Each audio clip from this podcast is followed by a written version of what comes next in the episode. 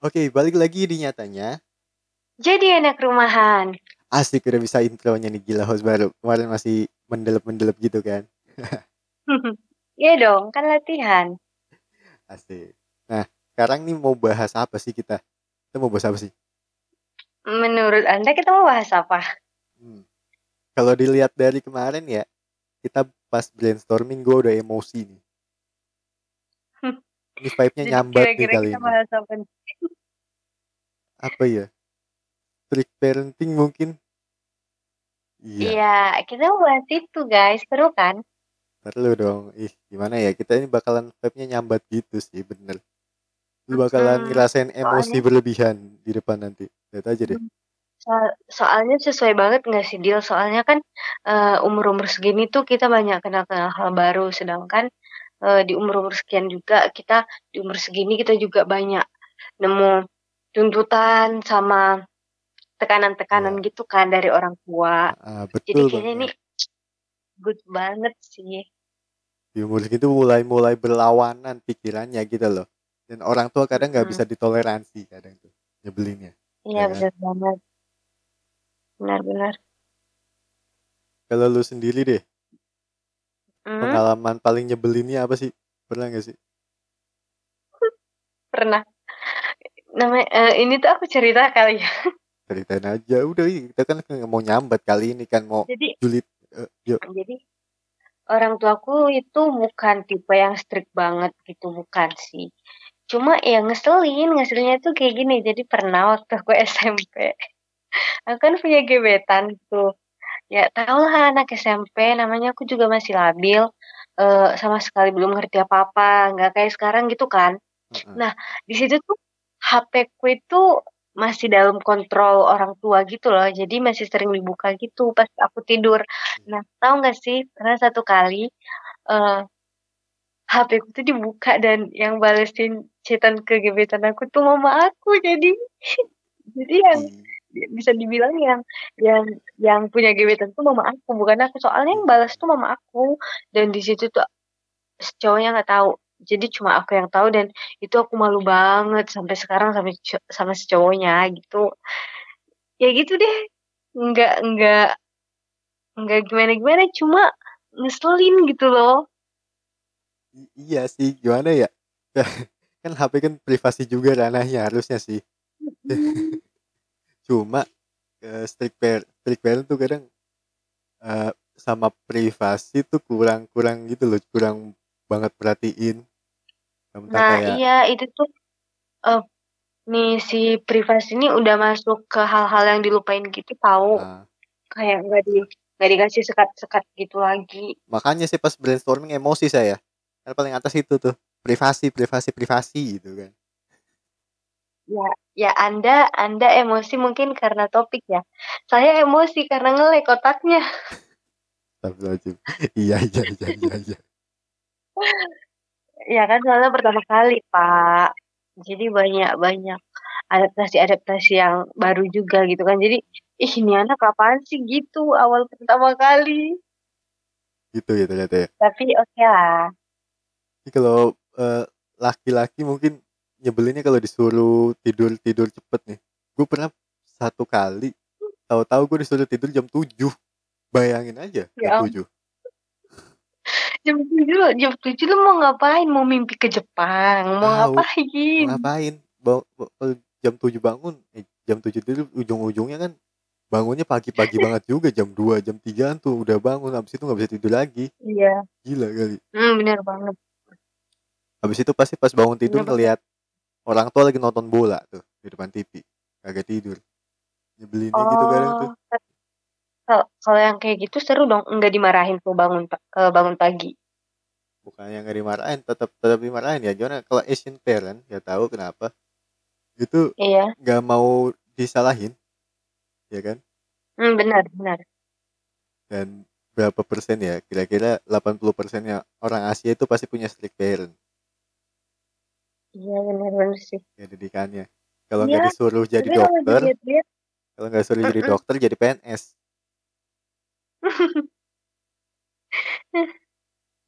Tapi emang ya kalau dilihat-lihat, kalau dipikir-pikir orang tua Asia emang gitu ya. Mungkin semua orang tua juga kali kalau dibandingin. Rata-rata ada strict parents-nya gitu gak sih?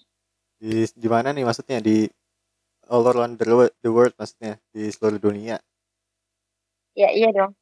Tapi ada sih, ada sih yang ngebebasin gitu. Cuma maksudnya kalau dipikir-pikir pasti pasti rata-rata sih strict parents gitu ya. Rata-rata. Mungkin ada yang iya. Di luar ada berdasarkan. Sih.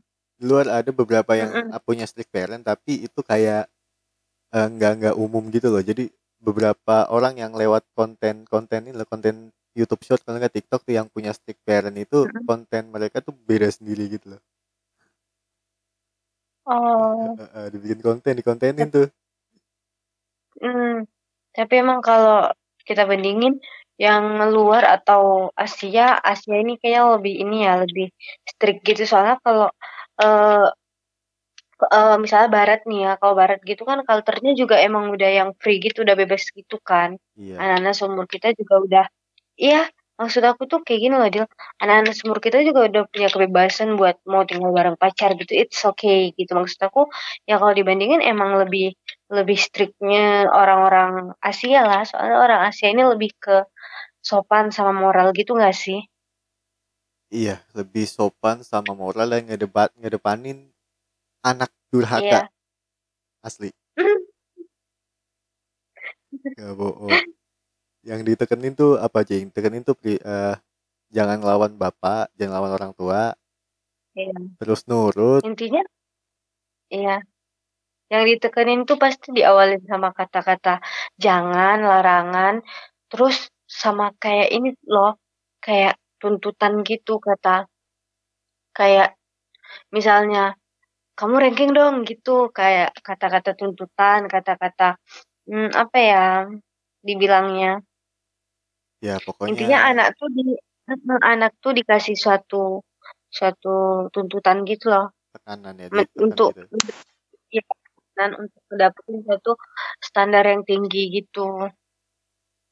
Dan kadang mereka yang dilupain itu tadi privasi anak, terus privasi kebebasan, iya kebebasan, kenyamanan lah pokoknya.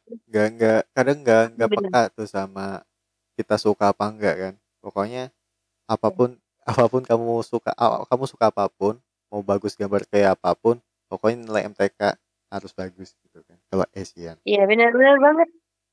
Aku juga bingung kenapa tahu. Aku juga bingung kenapa nilai M T K itu lebih lebih besar gitu dampaknya daripada passion ataupun bakat dari seseorang. Padahal kalau menurutku passion atau bakat itu penting banget tahu di seorang ya, anak. Tahu. Cuma ya mungkin iya, tapi kalau kita jadi orang tua gitu kayaknya kita lebih lebih ini ya, lebih mendalami peran, maksudnya lebih kayak oh paham kebebasan seorang anak tuh nyampe mana gitu kali ya.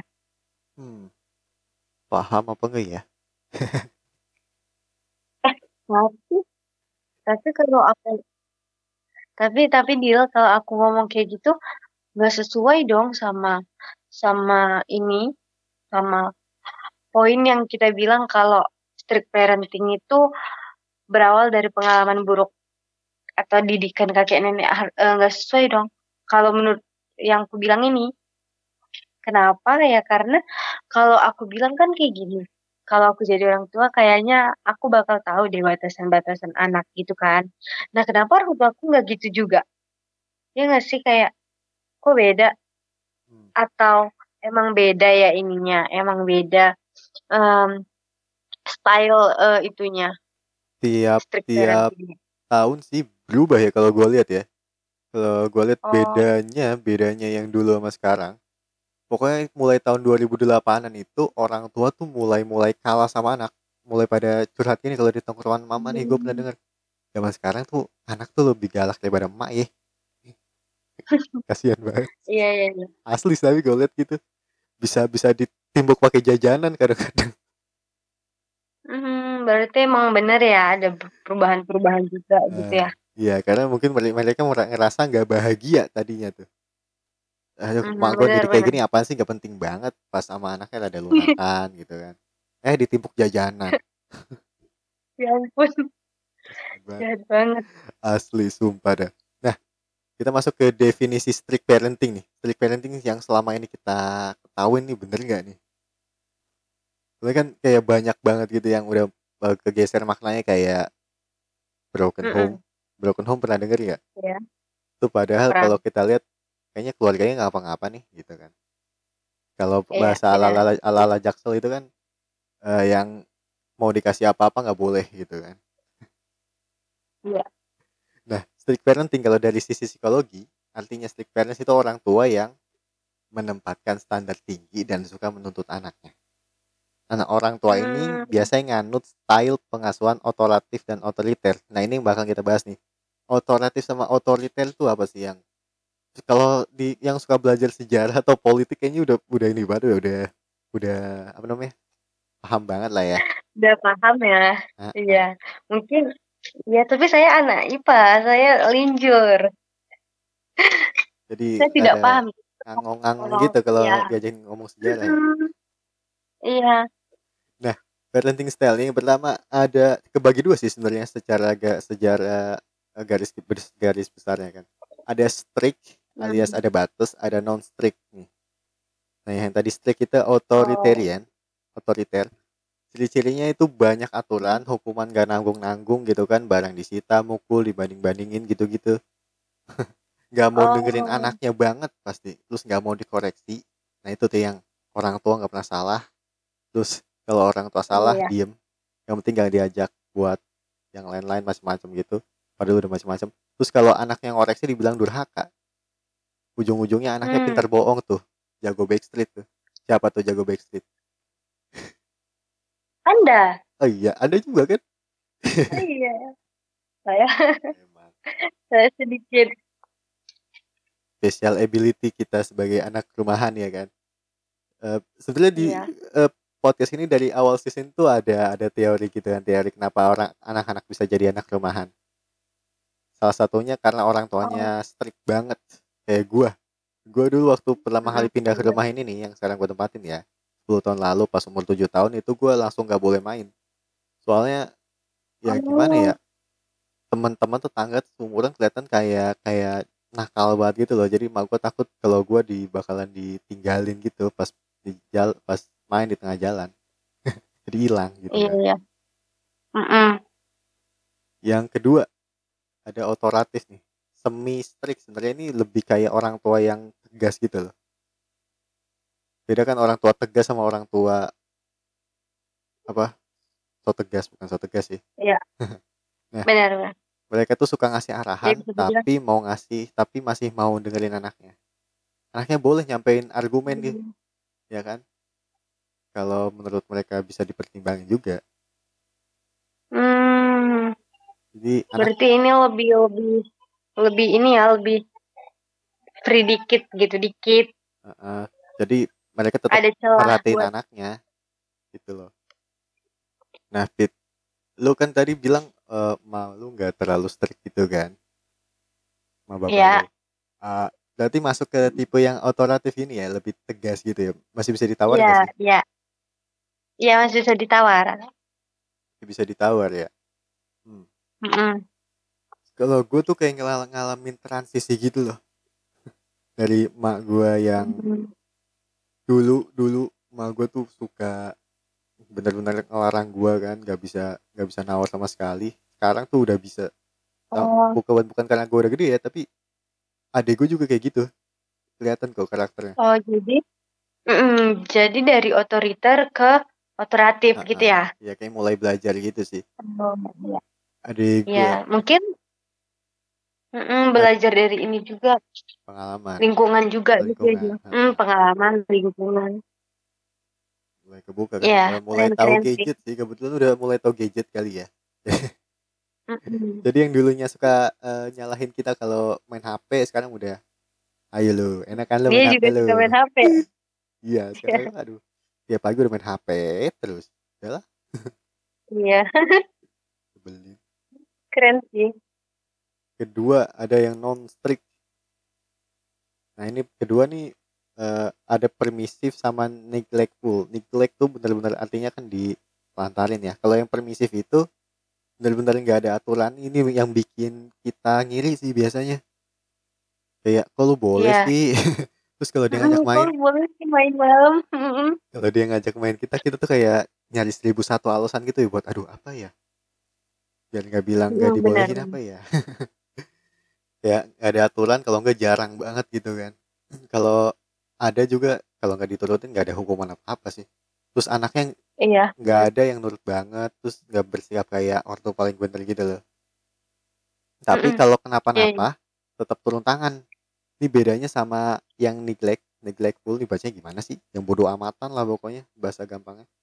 Bebasin anaknya Mhm. main kemana aja boleh, pokoknya pulang dari pokoknya pulang malam dari daerah manapun, misalnya dari misalnya tinggalnya di Bogor main ke Surabaya misalnya. Itu kayak, "Oh, udah Jauh, jauh pulang. banget. Oh." Itu gitu loh. Itu. Oh, yang ini, yang bodo amatan nih tipe-tipe yang kayak di televisi gitu ya, yang rata-rata Ah. emaknya sibuk sendiri, terus Iya. anaknya dilepas tanganin gitu, mau ke mana ya udah Heeh. bodo amat gitu ya? Ya gue pernah nonton Stranger Things ya kan. Itu anaknya lagi nyari monster gitu kan. Terus disamperin sama temennya juga yang mau nyari monster. "Kemana ya si ini?" Gak "Eh, emang kamu nggak tahu kalau dia udah nggak tinggal di sini?" Begitu. Ya ampun. Ay, enak banget ngomongnya. Makanya Nah, jadi dari film-film juga kita bisa lihat sebenarnya ya, Heeh. style-style, eee, parenting ini, parenting style-nya. Jarang kan yang ditentang buat gitu. Pokoknya gini loh, pernah Mhm. denger nggak pas anaknya salah gitu diomelin sama or o apa, sama orang gitu. Kayaknya "Ih, namanya juga anak-anak." Mhm. Gitu loh.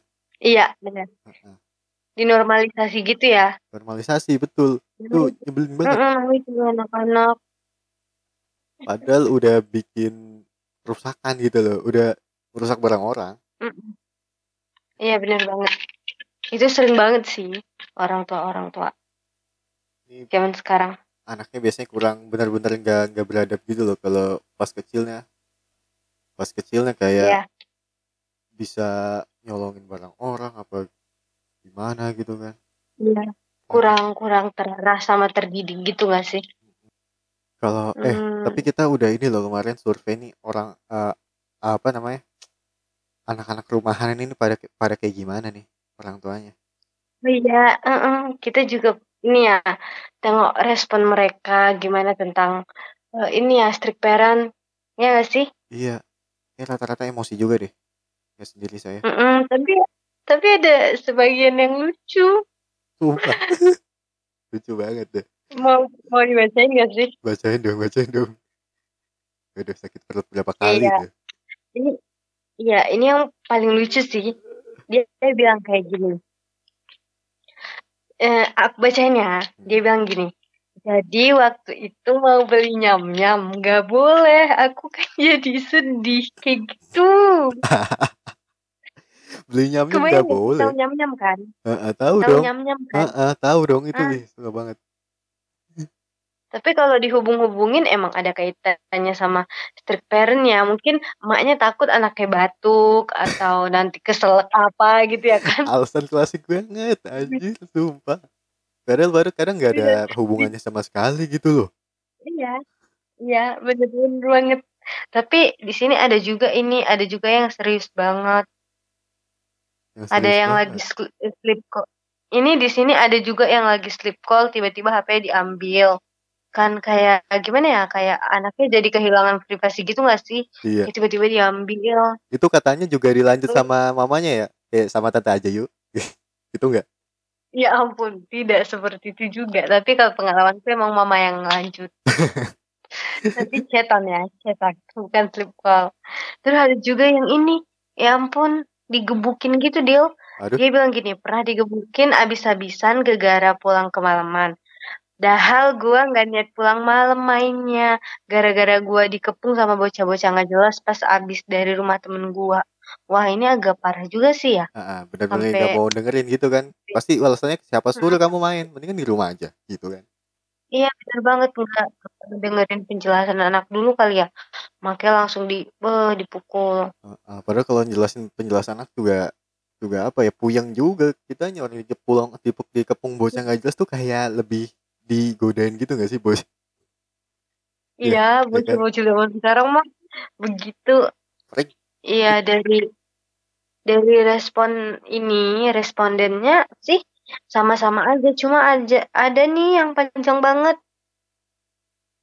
Boleh kita Intinya baca dia tuh kali ya? kayak bacain kali ya. Heeh. Hmm, jadi dia bilang kayak gini, ngejawab dikit diomelin, gak ngejawab dikira gak ngehargain. Kadang mau mati pas debat sama mereka, selalu salah paham, selalu mikir yang enggak-enggak, kadang takut jadi kebawa di hidup gue di masa mendatang. Gue gak mau anak gue distrik, pe- eh, distrik sama gue.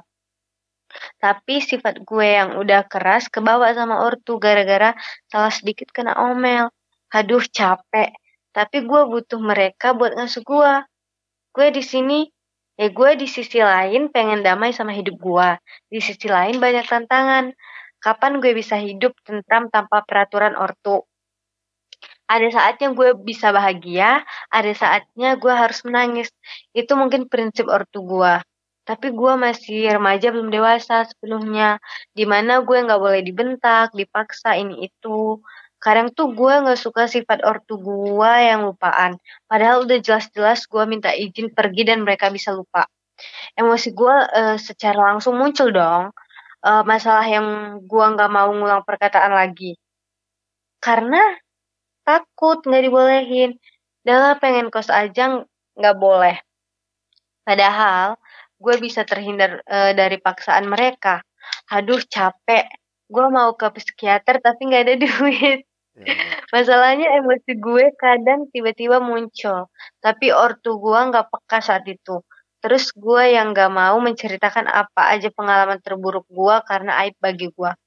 Gue gak mau bagi-bagi cerita baik ke ortu, teman. Cukup gue pendem aja karena yang lebih enakan sendiri. Kalau ada masalah mah gitu. Hmm. Jadi dia tuh sedih sih. Sedih. Ini ya. Kayaknya anak cewek deh. Cewek ya biasanya.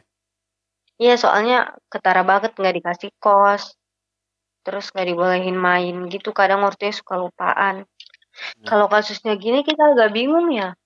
Gimana? Ya, bingung nyikapinnya. Ya. Nyikapin. Oh, nyikapin ortunya gitu loh, jadi itu kayak udah nggak bisa diubah hmm. lagi gitu loh, udah kolot gitu, udah bener-bener kolot kan, ya, ketutup gitu kan. Banget.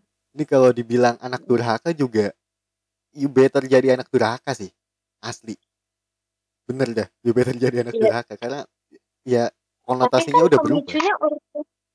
Iya, tapi pemicu kan, pemicunya kan ortu.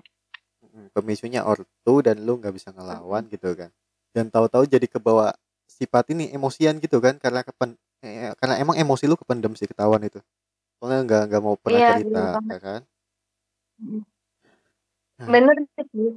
Dia tuh udah sebenarnya dia udah nemu solusi bahwa dengan ke psikiater bisa jadi masalahnya ini teratasi, tapi dia bilang enggak ada cuan juga ya. Jadi jadi ribet juga.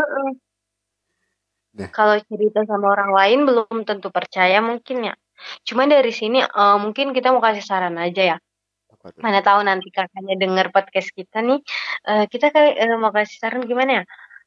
Uh, kamu tahu punya ortu seperti itu, jadi ortu seperti itu nggak usah dikerasin, jadi dilembutin gitu loh, ajak sharing, paling enggak buat dia kenal diri kita gitu, apa kemauan kita sedikit demi sedikit, pasti adalah uh, perubahan yang kayak uh, Padil bilang tadi, kenapa sih uh, dari otoriter bisa ke yang lebih otoratif. Uh, ini sedikit longgar uh, otoratif gitu kan.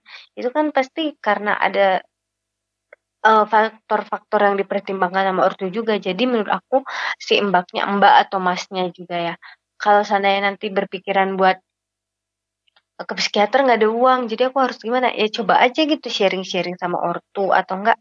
Coba deh percayain beberapa orang yang emang buat teman cerita gitu loh, Dil. Emang teman cerita itu bagus banget sih dampaknya. Perlu, ya? Gitu. Kalau emang belum percaya, mungkin boleh cerita ke kita juga. Soalnya kita kan di kita sendiri nggak harus nyertain nama juga, data juga gitu kan. Jadi bisa cerita lewat sini, nanti kita coba bantu jawab gini sebisa kita gitu kan, Dil? Iya betul banget. Nah ini kalau misalnya e, masalah ortu nggak bisa, udah nggak bisa dengerin lagi ya, yang gue bilang tadi sebetulnya itu harusnya udah bukan jadi urusan kita gitu. Jadi e, ya benar tadi, anak jangan disampai jadi punya strict parent juga anak kita tuh nanti. Nah ini fokus ke masalah lu tadi tuh, yang bawaannya pengen emosi terus, marah-marah gitu. Nah Itu kalau misalnya Mhm. permasalahin nyalahin orang tua terus sampai gede tuh nggak bisa keatasin lama-lama tuh apa emosian lu tuh. Jadi ya lu bisa jadi jadi orang yang nggak jauh beda sama orang tua lu nanti malah, ya kan? Iya ya, benar banget. Betul banget. Mm-mm. Fokusnya udahlah ke diri sendiri aja lah. Kayak nanti orang tua juga misah sendiri gitu loh. Mm-mm. Nah ini nih, Iya. ini nih yang ngomongin eh, parenting sti- parenting style yang tadi yang orang tua gu- gua berubah gitu kan. Nah Mm-mm. sebetulnya preferensi zaman dulu enggak sih? Ini kita sebut old school sama new school ya. Jadi bisa aja zaman sekarang pakai didikan old school. Old school itu lebih ke stri- ke strict tadi gitu loh. Lebih ke otoriter kayak dogmatis Oh, ya kan, iya. pernah dengar gak sih? Eh, jangan Baru, pulang maghrib baru maghrib itu. nanti diculik kolong wewe gitu. Kolong wewe tau gak sih lu? Iya, iya, Iya kan? pernah. Sering banget, sering. Yang kata Tapi anak mungkin tiap daerah pasti beda-beda yang nyulik ya. Kalau eh di aku mah yang nyulik nanti apa ya? Enggak, enggak, enggak kolong wewe gitu. Intinya iya, kalimat itu sering banget didengar dari ibu-ibu. surga di telapak kaki ibu gitu kan. Mm-mm. Terus anak itu investasi. Terus kalau anak kalau Iya, iya. kalau nggak kalau ngela- kalau ngoreksi orang tua ntar durhaka loh gitu kan, ya elah. Mm-mm. Ja, makin Iya, jadul bener itu banget. iya makin jadul juga kekerasannya tuh makin banyak gitu loh. Anak zaman dulu kalau babak belur ditunjukin orang tua tuh nggak kena hukum, bener dah. Nggak kan nggak ada Hmm, K P A I. iya benar, benar, benar. Benar banget. Malah lucunya juga ada yang ngeluhin kenapa ya zaman sekarang anak-anak nggak ada yang digituin. Hah? Kan kita dengarnya Ya kayak mungkin itu yang ya mungkin itu orang tua yang otoriter sih. Tapi kan terlepas dari itu semua ya emang tujuannya baik. Cuma penyampaiannya aja yang kadang kurang kurang enak gitu ya. mm, nyampainya kurang enak, apa harus pakai kekerasan gitu ya. Mungkin juga Iya. ini loh kan zaman dulu banget kalau kita tarik garis terus yang ja- kayak kita flashback zaman dulu banget gitu loh. Pas masih penjajahan atau Mhm. zaman perang di seluruh dunia ya. Kan seluruh dunia tuh katanya orang tua tuh suka mukul juga gitu loh. Dulu kan Oh, perang, kenapa? dulu kan perang nih. Iya, Ya kan asumsi mereka iya. tuh keluarga gua keluarga gua tuh paling lemah di di dalam family gitu kan.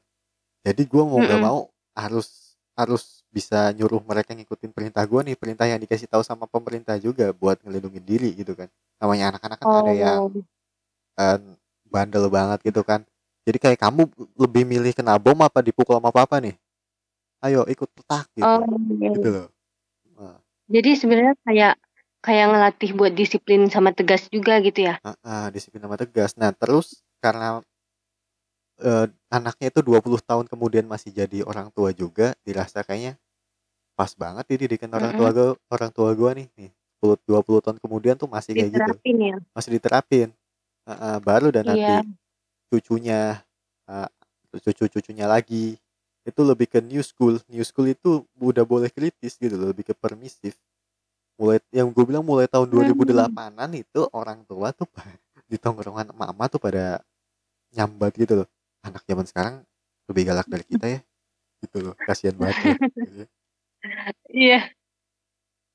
Iya sih, benar-benar banget. Terus anak sekarang juga Dan anak yang orang tuanya nu- new school itu ditampar dikit itu udah kena mental. ya, benar-benar. Sekarang mah kekerasan fisik langsung langsung bisa di ini ya, Dibui. Heeh, langsung bisa dibawa ke jalur hukum gitu.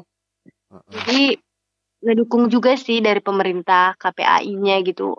Dokternya kuat gitu ya. Dokternya kuat soalnya udah ada seminar orang tua sekarang tuh, Mm benar banget. Bagus sih. bagus. Iya bagus gitu kan kayak ah, perlu nggak Jadi perlu ada gitu. Iya, jadi ada edukasi gitu nggak sih? Selama ini kan mungkin salah satu faktor yang ngebuat orang tua tuh, ah it's okay lah main tangan, namanya juga ngedidik biar tegas. Mungkin satu kurang edukasi gitu kan, anak ini nanti dampaknya gimana gitu kan. Cuma semejak semejak ini K P A I juga lagi marak-maraknya, dokternya kuat. Terus emang hak anak itu ditegasin, jadi kayaknya emang udah banyak beralih gitu ya, udah banyak berubah, bagus sih. Bagus. Iya bagus, bagus banget soalnya eh, zaman sekarang tuh kan kita harus emang dituntut buat critical thinking loh, makin makin kesini asli deh. Kayaknya preferensi yang paling Iya, tepat buat kita nanti kalau misalnya kita jadi orang tua nih ya itu uh-uh. jangan ada kata durhaka deh. Kalau misalnya dikritik sama iya. anak, kayak ya udah buktiin gimana nih, gitu maksudnya ya. Gitu loh. Buktiin argumen kamu gitu loh. Paling-paling ideal kayaknya gitu ya. Gak perlu kayak jangan ngelawan mama pokoknya gitu, enggak. Itu enggak bisa. Soalnya kerasa banget kalau yang kayak gitu biasanya di luar nanti walaupun dia benar dia enggak tahu dia benar. Enggak berani bilang benar. Iya benar. Iya kan? Balik balik ke yang kayak aku bilang tadi, emang cara terbaik buat ngelemahin ortu itu ya sharing, jangan dengan kepala yang dingin gitu, jangan dengan apaan sih orang tua gitu banget, jangan gitu. Maksudnya ya selesain baik-baik, jangan jangan sok-sokan lah jadi anak gitu, tapi tetap sharing gitu. Tiap anak tuh pasti ada pikiran buat seenggaknya bikin babak belur orang tuanya kali ya, ada nggak sih? Apa, apa itu ada cuma anda kali ya, pikiran jahat saya anda doang kali ya, ya? Aduh jadi jadi ini ketahuan belagunya saya. Emang ada belagu? Emang iya ya. Oh, debat. Iya tapi kalau aku nggak ada sih, kalau aku nggak ada soalnya kan ya gitu deh, yang otoriter tuh bener-bener enak banget asli benernya ya sih. Tapi ngedidik ngedidiknya ya dampaknya enak ya Dil.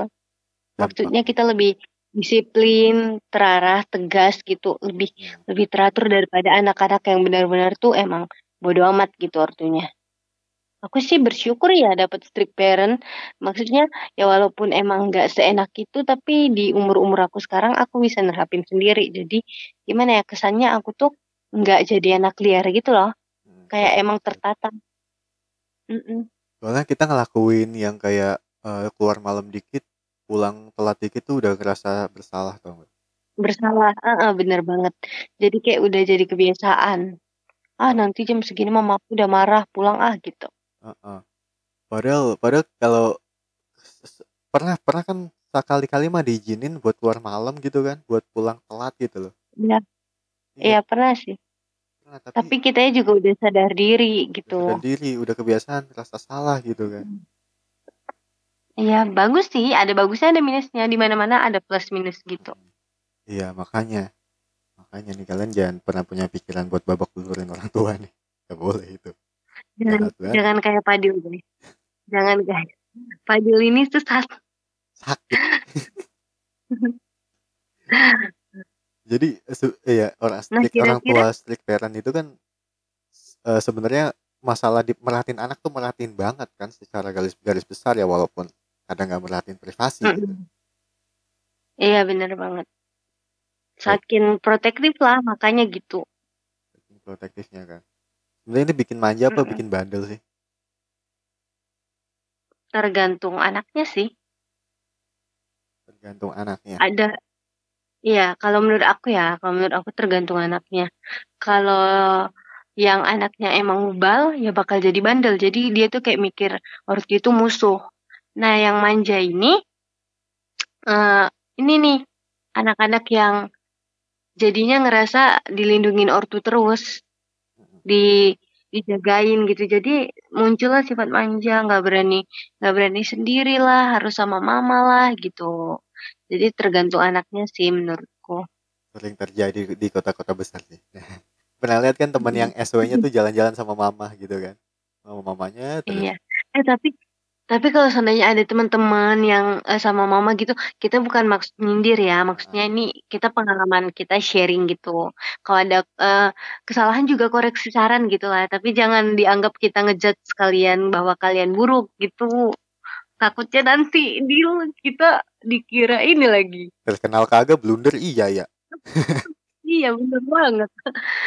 Kan takut ya. Heeh. Naik kagak. Hmm. Yang bikin manja tapi juga. Aku yang... Manja juga gini loh. Hmm. Uh, mungkin kalau di rumahnya rebahan mulu gitu loh maksudnya. Ya kan? Hmm. Benar banget. Iya. Jadi mau ngomong apa kamu? Enggak ada sih, maksud aku gimana ya? Kayak kita nih cerita manjanya bukan manja yang jalan berdua sama mama, itu mas seru ya. Halo. Maksud manja yang kita ceritain itu, manja yang kita ceritain itu yang emang anaknya nggak mau ngelakuin sesuatu tuh kalau nggak ada ortu gitu. Jadi benar-benar ketergantungan banget gitu. Itu, itu itu berasa banget gak sih lu pas merantau nih, kita ini punya udah punya skill master, tahu udah bisa goreng lele, coba. I- iya dong, ada cewek harus harus bisa goreng lele. Lele itu ikan paling legend. Galak. Lele itu semua galak. Iya, bayangin aja kita cuma. Kalau aku sendiri. Apa? Iya gimana? Iya mau bilangin aja Pita yang tadinya cuma rebahan doang udah bisa goreng lele. Ya iya dong, makanya mau cerit uh, mau bilang juga kan. Kalau di aku sendiri karena aku anak rantau, ya mau nggak mau harus nggak manja gitu. Kalau kamu manja di tempat orang ya udah mau jadi apa? Iya. Ya. Mana bisa makan tidur belajar gitu doang, mana bisa punya tanggung jawab lah. Tidaknya kan. Akhirnya sekarang Anda jadi babysitter buat sepupu-sepupu Anda ya, asik. Iya dong. Jadi onti. Dapat dapat. List onti bukan? Enggak. Belum belum belum. Belum. Mungkin tahun ke depan kali ya. Asik doain. Gue gak bisa bayangin lo jadi disowned. Bayangin aja dulu. Gak bayangin aja gak disowned si Fadil. Iya. Maksudnya disowned yang kalau kalau datang hai. Hai mau apa dari onti? Astagfirullahaladzim. Udah jangan gitu geli-geli. tapi tapi tapi doain jadi reach-nya beneran. Jadi ya begitu. Dan nanti saya bisa main ke rumah lu terus kan jadinya asik. Ih, bisa malas-malasan di rumah temennya. Nah, Anda siapa? Anda siapa? Beban saya. Enggak bercanda-bercanda. Ya udah kalau mau main-main aja. Rumah kita luas kok nanti. Asik. Saya dapat warisan. Warisan Anda, Anda siapa? Jangan jadi seperti Ham ya. Gila-gila warisan Ham. Aduh, jangan bahas. Aduh, jangan bahas. Jangan bahas gosip-gosip dong. Saya enggak ngikutin, enggak ngikutin gosip nih, nanti ketahuan. Ya udah, ya udah lanjut lagi. Ya udah deh. Jadi gini deh, uh, orang tua yang perfect tuh ada enggak sih sebenarnya? Orang tua perfect nih. Kan pikiran kita kan sekarang pengen hmm. jadi orang tua yang perfect aja kali gitu. Iya. Um, gimana ya? Kalau tergantung sisi dari mana nih. Kalau dari dari orang tua mungkin dia ngerasa dia udah perfect gitu loh. Tapi dari anak mungkin eh, selalu ada kekurangan juga menurutnya. Misalnya menurut aku ya, uh, misalnya orang tua aku tuh orangnya agak sedikit cerewet. Bagi aku itu tuh suatu minus gitu loh. Gak, gak, ini gak masuk kriteria orang tua yang perfect gitu kan. Sedangkan menurut orang tua aku, uh, cerewet aku tuh kan buat ngedidik anak. Jadi menurutku ini udah pas gitu. Jadi kembali lagi ke orangnya. Kayak aku bilang, segala sesuatu itu kalau menurut aku tergantung orangnya sih. Kalau kita pertanyakan gitu. Jadi menurut aku, ya ada sih ada. Tapi tergantung sudut pandang siapa gitu. Sebenarnya kalau yang kalau kita lihat kasus-kasus. Kalau enggak, jangan dari real life deh. Kalau kita kalau lo enggak punya teman ya. Di film-film aja deh. Itu ada yang orang tua yang bebas banget tapi tetap dituntut gitu loh. Kayak, ah mama mah gak ngerti ini. Aku perlu ini malah ngertinya ini. Gitu loh. Mm-mm. Nah, Mm-mm. iya makanya sampai sampai kapanpun sebetulnya kita gak bisa jadi orang tua yang perfect. Betulnya. Gitu loh. Bisa jadi Mm-mm. kalau kita ngebebasin anak kita, nanti anak kita hidupnya hancur kan. Gak tahu juga, tergantung takdirnya kan. Ya amit-amit jangan juga. Gitu loh. Iya, benar sih. Nah kan, jadi uh, lu udah ada proyeksi belum tahun uh, ntar tahun depan nih? Ah, nggak tahun depan juga nggak bakal jadi hmm. orang tua tahun depan kan lu? Nanti suatu saat nanti, iya, enggak, enggak. suatu ya. saat nanti, lu mau jadi orang tua yang tipe kayak gimana nih dari empat kriteria ini nih? Hmm, ke lebih ke otoratif gitu sih, tapi lebih longgar dikit. Jadi aku tuh pengen yang kayak emang Uh, strict gitu, uh, ngasih ngasih gimana ya, ngasih batasan, kasih tuntutan, kasih bukan semua dibebasin tapi tetap perhatiin hak anak, tetap perhatiin kayak kebebasan dia, privasi dia. Jadi uh, kalau bisa ya jadi orang tua idaman gitulah. Orang tua idaman, woi ya, ya orang tua idaman ya seenggaknya deket sama hmm. anak gitu loh. Soalnya kalau otoritarian itu kan diam-diam anaknya nyimpen dendam, asli. Iya benar. Mm-mm, makanya aku bilang ya, aku tuh belajar dari pengalaman ya. Pengennya sih kalau bisa ambil yang dari sisi positifnya semua. Cuma kita nggak tahu ya, mana tahu ntar aku pas oh, beneran jadi eh, ini orang tua tuh beneran berubah juga kayak yang Fadil bilang, orang tua Fadil gitu kan. Nggak tahu juga sih, nggak jamin. Ya, ya, ya betul. Tapi betul. Kalau untuk sekarang ya mungkin gambarannya gitu sih. Ya, aku ada gambaran juga kalau misalnya ntar jadi orang tua tuh nggak ada prinsip anak durhaka. Jadi kalau misalnya aku tetap nyuruh, ini kamu belajar ini coba. Kalau nggak mau ya udah kasih cari tahu kenapa kamu nggak mau gitu loh, cari argumen. Dari hal Mm, dalam bener. hal apapun ya, bukan cuma hal minat doang ya. Ya disuruh. Iya. Ntar paling ya aku suruh ini sih, jam-jam apa tiap bikinin jadwal gitu, jadwal belajar apa jadwal, jadwal apa tiap minggu tuh belajar apa aja iya gimana gitu. Kayak cuma saran doang sih sebetulnya. Tapi dia kalau mau nggak ngikutin harus iya pakai argumen. Gitu loh. Jadi ng- ngelatih critical iya thinking. Jadi ngelak- Mm, bener, ngelakuin sesuatu itu harus ada landasan gitu ya, kayak Ah, kenapa nggak mau, kenapa mau gitu ya. Iya bener-bener kepikiran sih. harus lah kan, masa masa ya ntar kalau yang neglectful itu jangan banget ya, yang pokoknya sama juga Mm-mm. anak-anak Iya, nggak ba- nggak tertarik juga sih. ngomongin neglectful. Sebenarnya ada cerita dari ini sih, dari Quora kemarin sih. Itu lu Wah, baca nggak gimana tuh? baca nggak kemarin yang gue kasih? Sekilas sih, tapi mungkin bisa dijelaskan lagi Jadi intinya tuh sama eh, Anda. orang tuanya dari kecil itu yang satu permisif, satu neglectful, atau dua-duanya neglectful ya, bodo amatan gitu. Sampai umur Hmm. empat puluh tahun ini ceritanya orang ini nih suka nyolongin barang Hmm? orang, barang tetangga. Ya, Nah, tapi masih sayang diba- banget. dibelain sama orang tuanya, kayak kamu kalau berlulusan sama anak Oh, saya apapun itu kamu udah hadapin saya gitu loh. Lah oh, iya iya. heeh. Eh, Tunggu anaknya salah ya, ba- baru diperhatiin. Iya, tunggu anaknya salah baru diperhatiin, kalaupun udah salah juga Hmm. dibelain gitu loh. Gak ada tuh anak saya salah Tapi apaan. tapi kepikiran gak sih si anak tuh misalnya seandainya nyuri tuh bukan karena pengen nyuri, bukan karena nggak bisa beli, tapi kayak mungkin lebih ke nyari perhatian ortunya gak sih? Bisa jadi kan cari Bisa jadi eh, perhatian ortunya dengan hal seperti itu gitu. ya, bisa jadi sih. Bisa. Itu cara-cara cara kotor banget sih, asli deh. Hmm. Tapi kalau misalnya Tapi kan umur emang umuran empat puluh tahunan sih kayaknya udah nggak gitu sih. Itu udah udah nggak parah lagi banget. ya, iya. Mungkin beda sih perspektifnya sama yang dicerita tadi. Emang butuh. Heeh. Itu aja sih dari aku.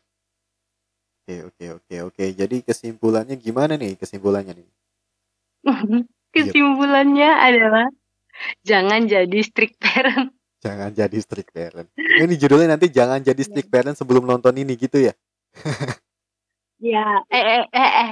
Nanti, tapi ini kontennya bukan buat yang sumberan kita ya. Mana tahu nanti tiba-tiba abis denger ini, wah bener nih kata si Padil sama Vita, boleh aku coba nih, terus dipraktekin, diterapin, ternyata ini kabel mau apa-apa. Jangan gitu ya guys, maksudnya ini tuh jadi kayak, ya tempat sharing kalian sebagai anak-anak rumahan gitu. Itu kita tuh nge-breakdown doang gitu loh, ya kan?